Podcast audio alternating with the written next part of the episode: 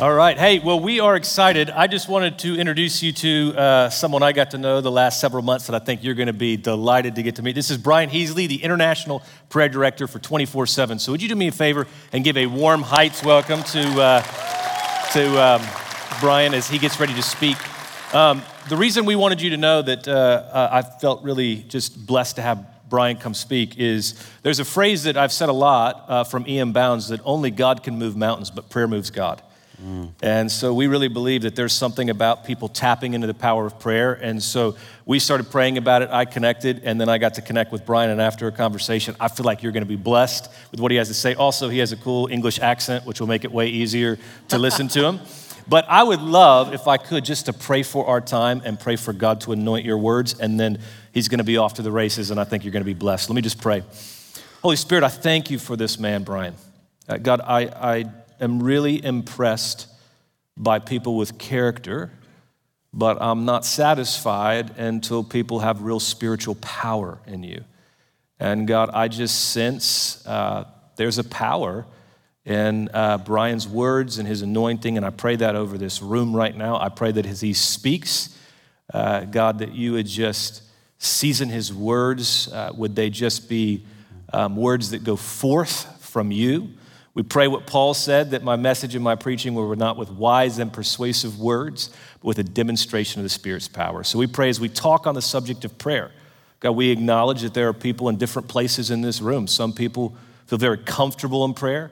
Some people feel like they've been asking and knocking and you've been silent. And I just pray, God, that you would just strengthen our resilience, our perseverance in prayer to seek you and bring your kingdom to this earth. So we just pray this over the time. We pray that your word would go forth in a supernatural way. And we just thank you for your many, many blessings. And uh, we just pray for these sessions. In the name of Jesus, uh, we all agreed and said, Amen. Amen. Thank you, Brian. Not only is he a great man, he's got a great name. Uh, it means strong warrior, by the way, which is Irish. It's an Irish in its origins, which you might, if you listen to me, you'll think he sounds English. Do I sound English? Okay, just there's something you need to know that will help you. I'm actually Irish, but I moved to England when I was young. So, uh, and I'm married to an English woman. My dad was a Baptist minister. He moved to England to try and, you know, evangelize the English, and uh, they need it and we, we stayed there. So that's, that's me. And it's a, it's a real joy to be with you today. Thank you, Pastor Gary, for inviting me, and Brian for inviting me. It's lovely to be with you. And my role as International Prayer Director of 24 7 Prayer allows me to travel the world and to see different expressions of prayer and people praying all over the place from small churches to big churches, from, you know, uh, on the streets. I was in Beirut, on the streets of Lebanon this, this earlier this year, to we're seeing prayer happening in places like Iran, uh, in Malaysia, in just there is something that's happening around the world that is unique and new and has, we have longed for for years. I think what happened was that we went through this great pandemic and all of a sudden, we realize that all of our programs, all of our structures, though they are good and they are really exceptional, our buildings, our people, all of that, we have understood that all great revivals are born out of prayer. They're sustained by prayer and they bring forth more prayer. Wherever we are seeing a move of God around the world right now, there are people praying. And so, my job today is not to make you feel guilty about your prayer life. Uh, not to beat you up, not to make you think, oh my goodness, I don't pray enough. I tell you, I know some prayer warriors and they don't pray enough. Nobody prays enough, okay? So let's just, let's just chill on that one. What we want to do by the end of this time is we want to pray more than we were before. Okay, so we're going to go on a journey. We want to see God break in. And uh, when it comes to prayer, I really loved what Pastor Gary was talking about last week about uh, the person whose face lights up when you walk into the room. Can I just say that God's face lights up when you walk into the room? That his primary expression towards you is a smile. But God is a smiling God. It's, you know, if we, uh, Numbers 6, verse 24 to 25, the Lord bless you and keep you, the Lord make his face shine upon you. And, you know, there, there's some translations that say that, that whole word countenance, and we say, you know, he, his face lit up when he smiled, or her face lit up. You know, and it's like God smile upon you. Actually, there's some translations as well. Psalm 67, verse 1. May God be merciful and bless us. May his face smile with favor on us. So when it comes to prayer, can I just remind you that you're coming to a God whose primary expression towards you is a smile. You were fearfully and wonderfully made, it says in Psalm 139. God loves you. When you walk into the room, like Gary with his grandchildren, his face lights up. Whenever you turn to your father in prayer, his face, although it is already lit up, he smiles because he longs to have a conversation with each one of us. He longs to speak with you and to listen to you. And so, this is the joy of prayer. The, the, the problem that we've had for years is we have this kind of the guilt of prayer. But we, have, we need to understand the joy of prayer, which is communion with God. Your opportunity to have a conversation with God. And so for me, I was brought up in, a, in Northern Ireland Baptist church, and then I, I, I, spent some time in a Pentecostal church, and then I've hung out in Anglican churches, and I've done some work for the Catholic Church, and I've been all over the show and seen lots of different churches and lots of different expressions of church. But what I see is that when people capture something of the essence of prayer and what prayer means, God does something in our lives, and we see breakthrough. Breakthrough comes from a praying people. So, how do we pray? Well, my question to you is this it's a weird question. Where is your garden? Where is your garden? Because the first encounter that we see around prayer happened in a garden. And I guess prayer for me is an encounter. And we, we use that word a lot, don't we? You know, well, maybe we don't use it as much as we used to, but we encounter. There are encounters that change us. When I first met my son, when he, you know, when my wife had a baby, it changed me. You know, it, was, it freaked me out at first, but, you know, it changed me. I was like, oh, where did, well, I knew where he came from. You know, I was there, but it was like, sorry, it was, it was scary, you know, but that changed me. And had another one, and it changed me. You know, we have, we have illness, an encounter with illness. It changes us. I fell off the roof of a house when I was 18. I thought I was going to die. The encounter changed me. It made me be more sensible when I walked on the roof of houses. But encounters change us. You know, tragedy, new life, conflict, unemployment, new jobs. These are encounters encounters that we have, and they change us. When I first met my wife, it was an encounter that changed me. I'll tell you how it happened. I joined a, a, new church when I was 20 in, in England, and she was in the worship band, and she was playing the saxophone. And in, on Sunday morning, I thought, she's staring at me. Okay? I don't know if you're. This is bad, by the way, but anyway, she's staring at me, and I'm so I'm there, I'm, I'm staring at her, but you know, in a worshipful way. So, you know, because she's in the worship band. And I'm like, I put, you know, trying to put on my best worship face just so she thinks, oh, look, he's a good worshiper. I was genuinely worshiping. Sorry, I'm not. And, and, and she's like, saxophone staring at me. And I'm thinking, in England, we call it giving me the eye. So I'm thinking she's looking at me, I'm looking at her, there's a connection, this is really working out. And so, and I pursue that connection. And when I eventually get to meet her and we start to date, I say, You were always staring at me in worship. And she said, Brian, I'm short sighted. I can't see further than the front of the stage. she had never looked at me once, okay? But hey, there you go. God is good. And that encounter with my wife changed me. So we have this is prayer, it's an encounter. And, and then we have the ultimate encounter, that encounter where if we meet with Jesus, that is an encounter that changes us. We, we encounter Him, His grace, His forgiveness, His salvation, and it is an encounter that changes each one of us. And it's a beautiful thing.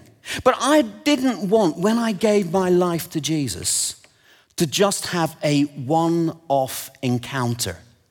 It wasn't just in that moment of salvation that I wanted to encounter Him. I want to encounter Him on a regular basis. And that's what happens when we get to the question of where's your garden? Because here's the fact that in, the, in Genesis chapter 3, verse 8 to 9, there's a really sad story, but it also points to something. It's an echo to how it was meant to be. Genesis 3, verse 8 to 9. Then the man and his wife heard the sound of the Lord God as he was walking in the garden in the cool of the day. And they hid from the Lord God among the trees of the garden.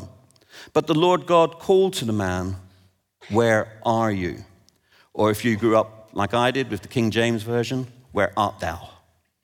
Sounds better in English, doesn't it? Where art thou? And uh, it's a sad story of the fall, but it also alludes to something that the original creation intent was that God and man walked regularly together.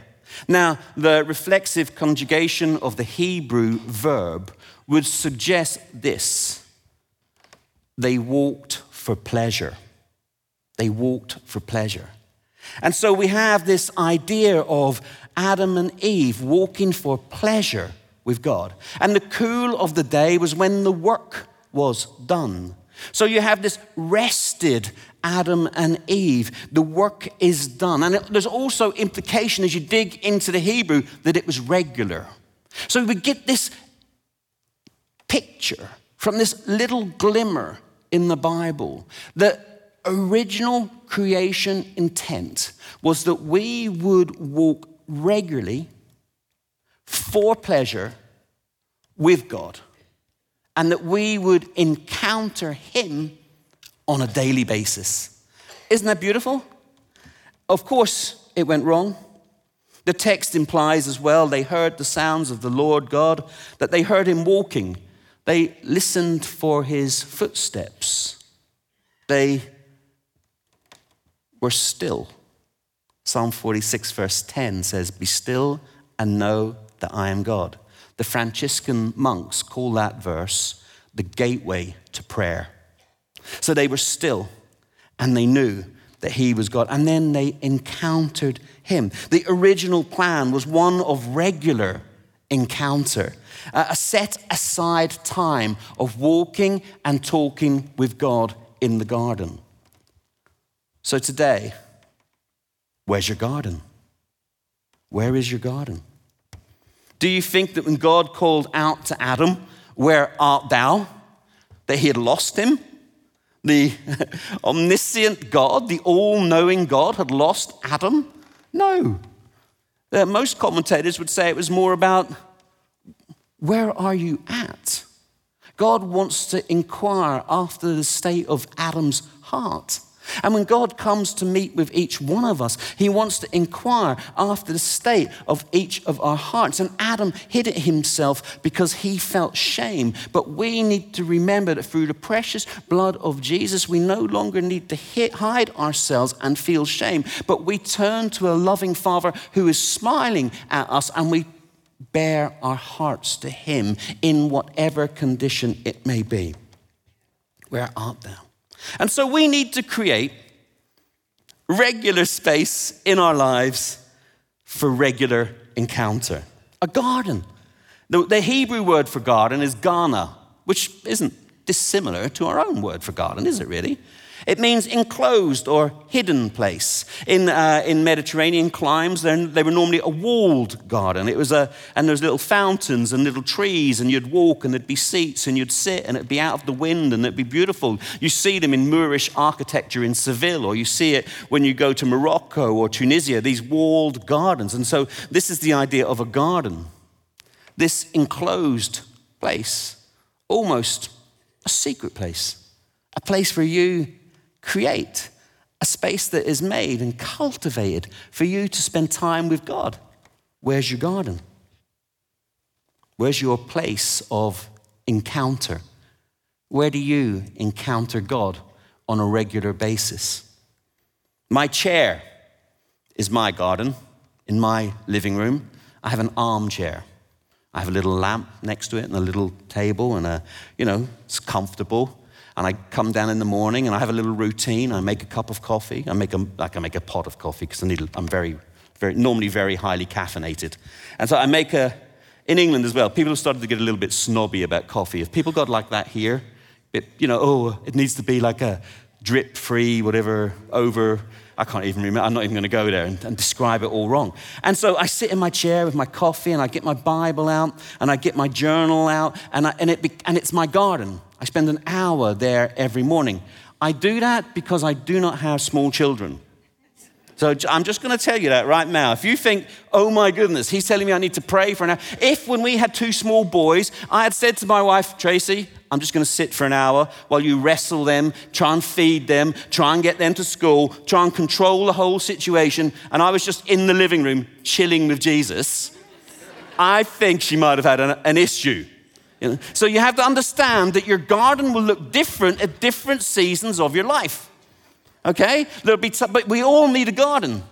You need to work out a place where you encounter God because when you encounter God is when you see breakthrough. And if we only wait to see breakthrough here, God wants to do it everywhere. He wants to break out with you and through you and in you all the time. He's looking to meet with you and encounter you as much as possible. He's jealous for you. He wants to spend time with you. He likes you.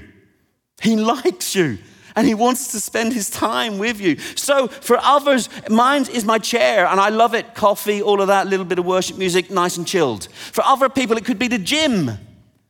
Put your earbuds in and pray. I've got two sons. A little while ago, you'd be pleased to know I don't quite go to the gym as much. When I used to go to the gym, I had two weights. He was doing the bench presses, and I used to lift my sons up to Jesus with the weights. Now, was there anything weird about the weights? Nothing. Were they holy? No, they weren't. They helped me concentrate. They helped me be in the garden, and my sons Ellis and Daniel, Ellis and Dan, I lift them up to you. So you can create a garden anywhere. You can create your car to be a garden. I've noticed that you guys spend a lot of time in cars.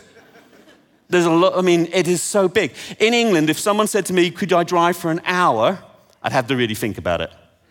You'd, I mean, really. We would say that I live near a town called Norwich, it's 22 miles away. And we often think, oh, you know, it's just too far. Whereas you guys, I know, you've got a big country, we've got a little diddly country, okay? But that's ideal for creating the car, in turning the car into the sanctuary, the place of encounter. My friend, he turned his car into a sanctuary, and when he met his girlfriend for the first time, he opened the car door to let her in. He said, Welcome to my tabernacle. And she was like, This is really weird and freaky. But, and, uh, but now they're married, it's all fine. It seems like these things God blesses men despite their stupidity. Okay? And the car, the perfect place for you to develop a prayer life. Obviously, don't close your eyes. You know I mean? Or write too much down. But I don't know if you've got a dog, walking the dog. I had a dog for years, became a place of prayer. We've just got to be creative when, when we turn things into a garden, a place of encounter. When, I had a friend and he was praying for Lithuania, so he wrote Lithuania back to front on his toothbrush. Lithuania is a country in Eastern Europe. And so when he was cleaning his teeth, when he was cleaning his teeth, he'd see Lithuania in the mirror and he'd remember to pray for Lithuania. I'm, I'm, I'm just throwing it out there. There's lots of different ways, just need to be creative because God wants to meet you in a garden. You just need to create a garden, a place of encounter the dog, the car, the gym, you know, lots of different places. Church, there's places you can go. People love nature. People love lots of different things, but create a garden, create a regular place where you encounter God. You know, and when we think about this, we have to remember the life of Jesus. That he was prayerful. Our Lord prayed regularly. He had encounter with the Father on a regular basis. Matthew 6, verse 6 says this But when you pray, go into your room, close the door, and pray to your Father who is unseen. Then your Father who sees what is done in secret will reward you. It's great, isn't it? Do you know that the, the, the word for the, the word for, you know, close the door and pray to your Father who is unseen, go into your room, is this Greek word, tamion. It was probably a room at the center of a house. It was the only room with a locking door. It had no windows. This was an inner room, says one commentator, secluded, probably windowless, and possibly with the only lockable door in the house. It is thus proverbial for a secret place. So Jesus says, Go into a quiet place, a windowless place. I don't know about you, but how many windows do you have open? I have the window of my iPad, I have the window of my there are other devices available, of course. I have a window on my iPhone. I have a window on my computer. I have, a, I have so many windows that I look into. Do you know it would take you to read the Bible in a year? It would take you 15 minutes a day, but we spend 150 minutes a day on social media. There's lots of windows. I'm, I'm not anti, I'm on Instagram. You can find me there. I'm not anti it, but I just there is there is a sense in which we need to learn to close windows when it comes to encounter and when it comes to breakthrough. We need to dial down the distractions. Jesus said, dial it down. He didn't say dial it down, sorry, that's, not, you won't find that in the Bible, sorry. But he said, when you pray, go into your room, close the door, and pray to your Father who is unseen. So Charles Haddon Spurgeon said, all that a college course can do for a student is coarse and external compared with the spiritual and delicate refinement obtained by communion with God. All our libraries and studies are mere emptiness compared with our closets. We grow, we wax mighty, we prevail in private prayer. Amazing. I love the line in there about delicate refinement. Encounter and breakthrough is often delicate refinement. It isn't always earth shattering, it's a delicate refinement. When you meet with God on a regular basis, when you encounter Him daily, He starts to shape you and delicately refine you. You start to see breakthrough happen in your life through the delicate refinement of daily encounter with Him. And so we see that Jesus prayed in Matthew 1, verse 35. It says, Very early in the morning, while it was still dark, Jesus got up, left the house, and went off to a solitary place where he prayed. I'm a Christian, therefore, I'm a follower of Jesus. Therefore, I should be trying to do what he did. And he prayed. What's really fascinating about this is that the, a little while before that, uh, he's, he's healed Peter's mother in law. And it said the, the whole town has turned up. As a, as a pastor, that's my dream, that the whole town turns up. So the whole town has turned up. If you look earlier in, in that first chapter of Mark, in Mark 33, the whole town has gathered outside the door. And the next morning, Jesus, Jesus gets up and he goes off and prays. And then the disciples come and they say, Jesus, everybody's looking for you. you know, and basically, what they're saying is, Jesus, we need to go back and build on the breakthrough. We need to go back because, you know, there's a lot happening here. Things are going well. And Jesus said, Hang on, I need to be about my Father's business. There are other places we need to go. And Jesus moves on to other places. He doesn't go back and start a revival center. He could have done. But you see, what happens is that when we are, things are going well, we forget to pray. In Deuteronomy, God said to the children of Israel, He said, Do not forget me when it goes well with you. When things are going well, we sometimes forget about God. And here we have at the early, at the beginning of Jesus' ministry, things are going well. And when things are going well, there's one thing I've noticed that can happen is we forget to inquire of God. You see it throughout the Bible. You know, that, you know, in Exodus, do you see Moses? He, he, at first, he's asked to uh, strike the, the rock. The second time, he's asked to speak to the rock, but he strikes the rock. I could give you all the Bible verses, but he doesn't really listen to God properly the second time. Or when you look at Judges chapter uh, 16, you'll see that Samson, he says, I'll go outside as before. He takes the anointing for granted. He's just defeated the Philistines about three times. He thinks, I can do it again. And, and we, we see in, in, in uh, Joshua where the, where the Gibeonites come along, and he says, and there's a beautiful line that he did not inquire of God.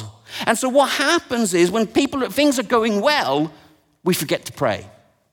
When it's all going well, we forget to pray. And it was all going well here for Jesus. And he goes to a desert place and prays. And it's when we go to a desert place and pray that we find guidance. Guidance. I don't know about you, but I need guidance. The breakthrough of guidance. The breakthrough of knowing what to do next, the breakthrough of how to pray for my children, the breakthrough of how to care for those around me, the breakthrough of seeing stuff happen in the world that I inhabit. I want to see breakthrough, but I need God's guidance. And then we see, we move on to Jesus again in Mark chapter 6, verse 31 to 34. Mark's very good because Jesus prays three times, and if you're a good Baptist, it gives you three good points, okay? So I, I love that. Sorry. Don't worry about it. I'll move on. Mark 6 says this. Then, because so many people were coming and going that they did not even have a chance to eat, he said to them, Come with me by yourselves to a quiet place and get some rest. So they went away by themselves in a boat to a solitary place. But many who saw them leaving recognized them and ran on foot from all the towns to go there ahead of them. When Jesus landed and saw a large crowd, he had compassion on them because they were like sheep without a shepherd. So he began teaching them many things. This is the second incident of Jesus' prayer. And here's the first one is this is that he goes by himself to a solitary place and then he leads his disciples to a solitary place. There's a, there's a challenge for us as leaders. If we pray, we can lead other people into prayer. If we don't pray, we can't lead other people into prayer. You know, so, so Jesus takes his disciples and he leads them. But here's what's fascinating is that the crowd follows him. Has the crowd ever followed you into your prayer time? It follows me sometimes. It's just distraction, head noise, stuff that's going on, the needs of people around me. I'm reading Romans chapter 12 and I'm thinking about Rome, and all of a sudden I'm in a prayer time in the morning and I'm thinking, oh, Rome, I'd love to go to Rome on holiday. We had some pasta. What's there pasta? Yeah, there's some pasta in the fridge. My friends had some pasta. Oh, when we were around Tracy's mother's the other day, she had pasta. Oh, yeah, it was lovely. And, and then, but I, yeah, but then I asked her, she asked me if she could borrow my jet wash to wash her drive with. And I was like, yeah, I forgot to do that. Maybe I should do, why don't they have their own jet wash? And before you know it, I'm on Amazon looking for half price jet washers. And I started off meditating on Romans. Does that ever happen to anybody else? Or am I going mad here? And sometimes it happens when someone's preaching. We send people, you got, it's basically what I would call a trance. Your mind just wanders off, and before you know it, someone's mentioned, you know, someone's mentioned Romans 12, and you're thinking about buying a, a pressure washer, and you don't know how you got there, but there was a trail you know, and that happens a lot. And so we get in this kind of, we're really busy, and the crowd follows us in. All the stuff that we need and all the things that are around us, they follow us into our garden. Jesus dismisses the crowd and then he makes his disciples, it says in Mark 6 45 to 46, get into the boat and go on ahead of him to Bethsaida while he dismissed the crowd. After leaving them, he went up on a mountainside to pray. So Jesus goes up on a mountainside to pray. He's really busy, really, really busy. And what happens here is it's about identity. Because when you see the crowd is behind him, the storm is in front of him, but in the middle he prays and it's about identity because it comes, he, comes down and uh, he walks on water. I find this fascinating. And Pastor David was talking about this a little while ago. Uh, I watched some of your sermons just so I got the vibe of what was happening here, just in case you think, has he been coming to our church? And, uh, uh but on New Year's Day, and he talked about like the Jesus getting into the boat and saying, I am. But it's before that, even in Mark 6, verse 48, it says he was about to pass them by. And, and you kind of think, what? Jesus walked out in the boat, they're all struggling, and he's just going to walk by just going to pass them by.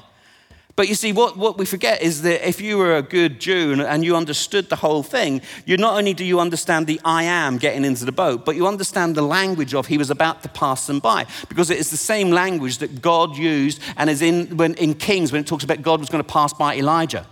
It's the same language that's used when God passes by Moses. You know, in, in, in, in, Exodus 33, he passes by. In 1 Kings 19, he passes by. And so, so Mark is basically saying, This is God. He knew who he was. He understood his identity. He knew exactly who he was. And so when he says he was about to pass them by, there's a nod to the Old Testament fathers and a nod to the fact that this is the same God who passed by Elijah. This is the same God who passed by Moses. And this is the same God who is passing by the disciples, who's about to get into a boat in the midst of all their busyness and help them. And God wants to encounter you like the real living God, the God of Jacob, the God of Abraham, the God of Elijah, the God of the disciples disciples, wants to walk by and he wants you to notice him and he wants you to jump and he wants to jump in the boat with you and he wants to encounter you in the midst of all your busyness. That's who my Jesus is. He wants, and that's the encounter he wants to have of each one of you. And then when we look finally, I'm cracking on because I'm like,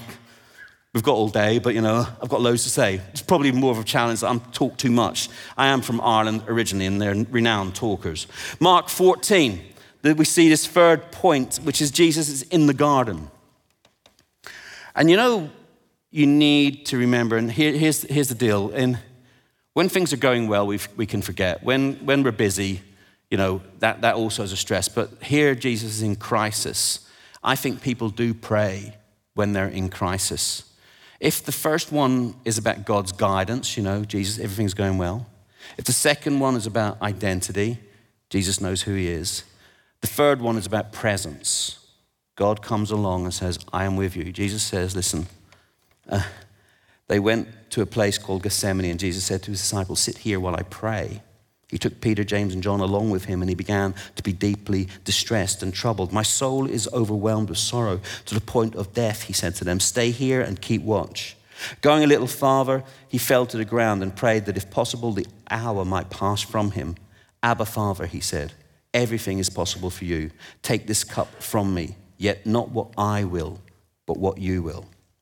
What a moment of grace and intimacy in the garden.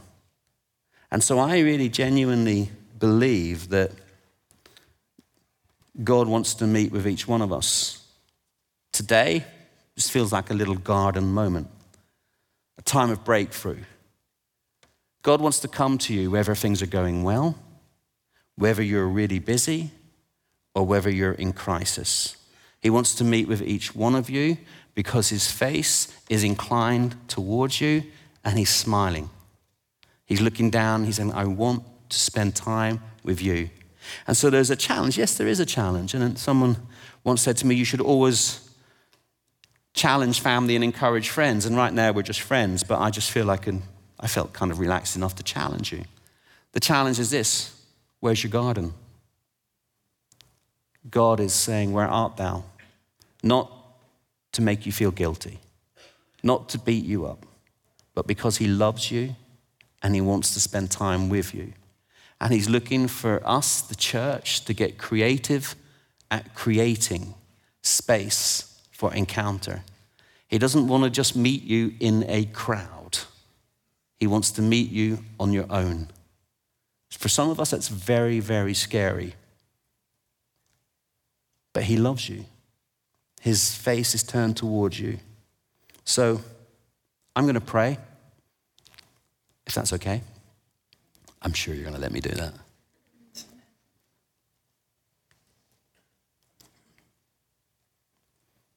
Father, I pray right now.